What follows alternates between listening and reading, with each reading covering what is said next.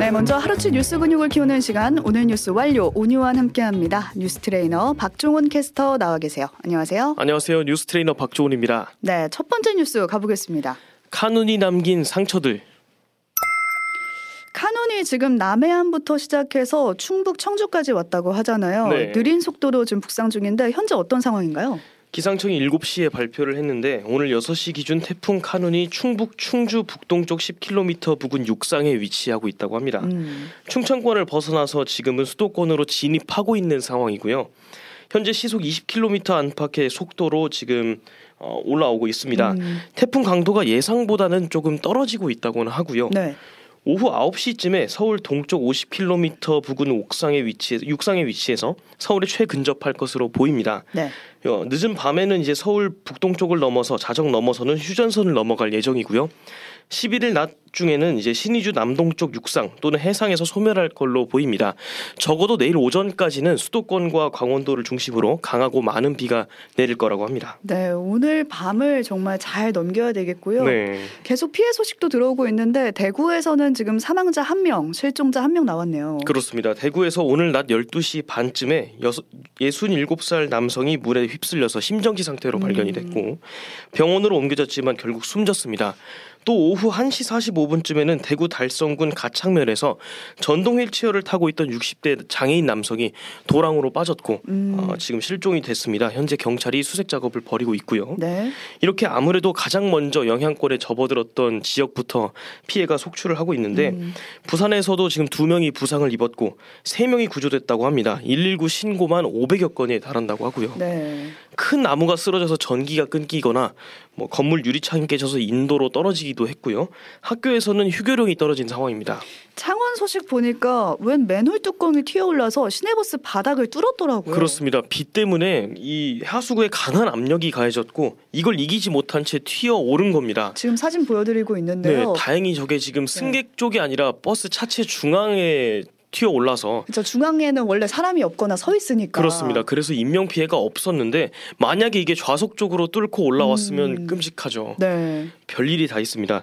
전남에서도 지금 피해가 잇따랐는데 오전 10시쯤에 전남 화순군 화순읍에서 상가 간판이 비바람에 뜯겨 나갔고 아유, 비바람에 나무가 전선을 건드리면서 도심 일대 200여 가구가 정전이 되기도 했습니다. 아예 간판이 다 뜯겼네요. 그렇습니다. 부서지고. 네. 완전히 지금 뜯어진 상황인데 곡성에서는 주택이 붕괴되면서 한 명이 다쳤다고 합니다. 음, 저렇게 지붕부터 완전히 가라앉은 모습인데요.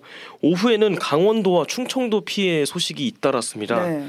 지금 저희가 띄워드리는 게 강릉 시내입니다. 여기가 도로인 거죠? 그렇습니다. 저 도로 포함해서 뭐 주택가 그리고 시장까지 전부 물에 잠겼는데 동해안을 중심으로 400mm에 육박하는 어, 강수량을 기록하면서 도심이 그야말로 지금 물바다로 됐습니다. 사진 보니까 종아리까지 다 물이 올라왔네요. 그렇습니다. 굉장히 많이 왔는데 또 네. 충남 부여군에서는 우산을 쓰고 지나가던 30대 여성 위로 나무가 쓰러지는 신고가 발생하기도 했답니다. 네, 곳곳에 피해를 주고 이제 충청권을 지나서 경기와 서울권에 온 상황이거든요. 그렇습니다. 사실 퇴근길에 안전하게 귀가를 하셔야 될 텐데 걱정이 됩니다. 일단 서울에서는 지하철하고 버스의 퇴근 집중 배차 시간대를 30분 연장했다고 합니다. 기존 퇴근 시간대가 6시에서 8시인 데 이때는 배차가 많거든요. 음, 이걸 30분 연장해서 운행에 차질 없게 하겠다고 한 상황입니다. 네, 또 들어오는 상황 있으면요 저희가 바로 전해드리도록 하고요. 네. 다음 소식으로 가보겠습니다. 조민 입시 비리 기소. 조국 전 법무부 장관의 딸이죠 조민 씨 관련한 소식인데 네. 서울대 의전원 그리고 부산대 의전원 읍- 입학할 때. 그 당시에 위조된 증빙 서류들로 서류 전형에 합격한 거 아니냐 네. 이런 의혹이 있었거든요. 오늘 재판에 넘겨졌습니다. 그렇습니다. 재, 어, 검찰이 오늘 조민 씨를 불구속 기소했습니다. 검찰은 조민 씨가 2013년 6월에 아버지인 조국 전 법무부 장관과 어, 함께 서울대 의전원에 허위로 작성된 자기소개서 그리고 인턴십 확인서 같은 이 서류들을 내서 서류 전형을 합격을 했고요. 음, 2014년 6월에는 어머니인 정경심 전 동양대 교수와 함께 어, 부산대 의전원에 허위로 작성된 입학 원서, 자기소개서, 위조된 동양대 총장 표창장을 제출해서 최종 합격하면서 어, 허위 작성 공문서를 행사, 행사했고 네. 또 의전원 평가위원들의 입학 사정 업무를 방해했다는 판단을 내렸습니다. 어, 검찰 관계자에 따르면 조 씨가 이 부정 입학에 대해서 단순히 수혜자 수준이 아니라 완전히 뭐 주도적인 역할을 한 걸로 보인다고 밝혔습니다. 음, 현재 정경심 동양대 교수 전 동양대 교수 같은 경우에는 최종 유죄로 징역 4년을 확정 판결 받은 상태고요. 네. 조전 장관 같은 경우에는 지금 재판 1심에서 3년 유죄가 나왔고 2심 진행 중입니다. 조민 씨 입장은 나왔나요? 자신의 인스타그램을 통해서 검찰 기소 소식을 뉴스로 접했다. 재판에 성실히 참석하고 책임질 부분은 겸허하게 책임지겠다라고 밝혔습니다. 네. 또 조국 전 장관은 자신의 페이스북에 어, 차라리 옛날처럼 나를 남산이나 남영동에 끌고 가서 고문하기 바란다라고 적었습니다. 음, 요즘 조민 씨는 유튜버로 또 SNS로 워낙 활발히 활동을 하고 있어서 네. 많이들 관심 있게 본 뉴스였고요. 다음 소식 넘어가 보겠습니다. 비리 백화점 된 은행권 어제 오늘 은행권에서 비리 관련 이슈가 연이어서 터져 나오고 있는데요. 그렇습니다. 관련 내용을 보니까 주식 관련 미공개 정보를 이용해서 부당 이득을 취한 직원들이 있고 네. 아니면 불법 계좌를 개설한 경우도 지금 드러났어요. 그렇습니다. 부당 이득은 먼저 KB 국민은행입니다.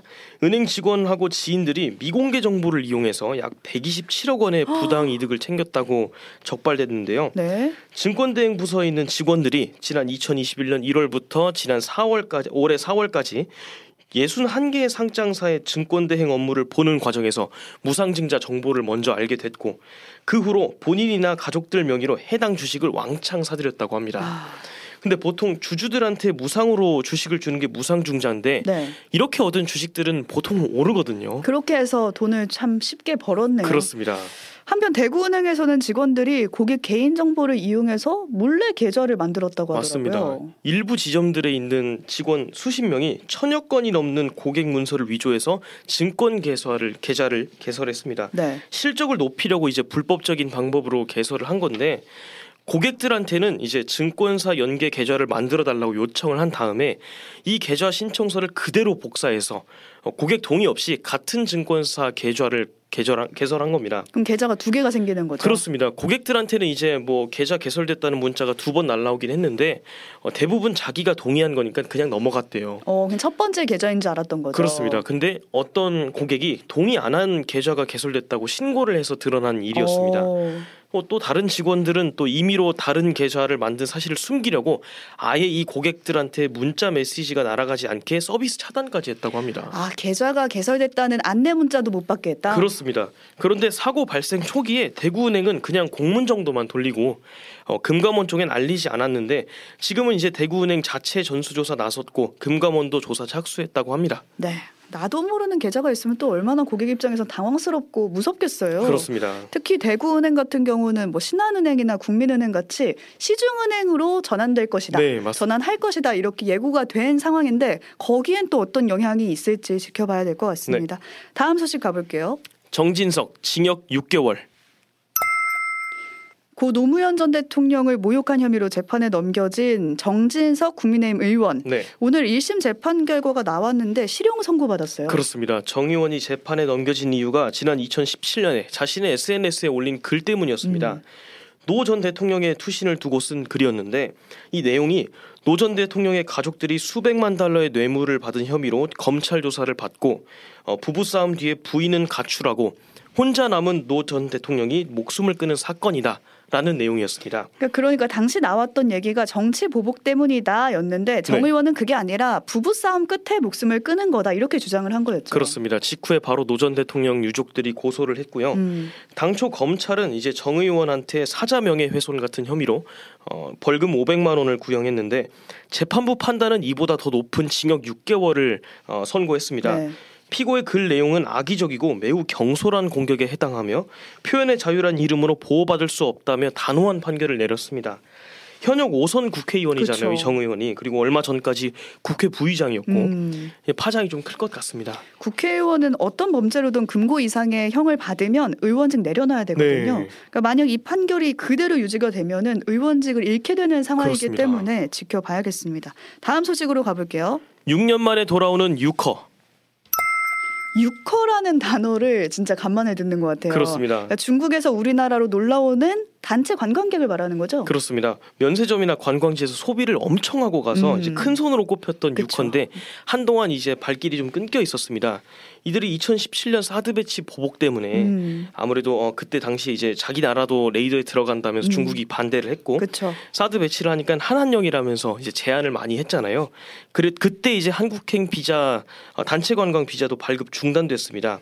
그런데 오늘 중국 외교부 같은 관계 당국에서 이 한국행 단체 여행 금지 조치를 해제하겠다는 의사를 주중 한국 대사관에 전했다고 합니다. 그럼 언제부터 해제되는 건가요? 일단 당장 알려진 건 내일부터입니다. 오, 네, 사드 보복으로 중국 단체 관광객의 발길이 끊겼고 네. 그 후에 이제 코로나가 터지면서 관광업계가 완전 죽었었거든요. 그렇습니다. 근데 개인으로 오는 중국인 관광객 자체는 꽤 늘어나는 추세였거든요.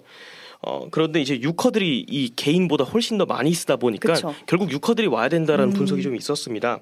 면세점은 지금 금지 조치가 시행된 2017년 이후에 중국인 관광객 매출이 57% 이상 감소했다고 합니다. 이제 이거를 실적 회복을 기대할 수 있는 상황인 거죠. 네, 모쪼록 경기 회복에 도움이 됐으면 좋겠습니다. 여기까지 박종원 캐스터와 오늘 하루치 뉴스 근육 키워봤습니다. 고맙습니다. 고맙습니다. 오늘 뉴스 완료.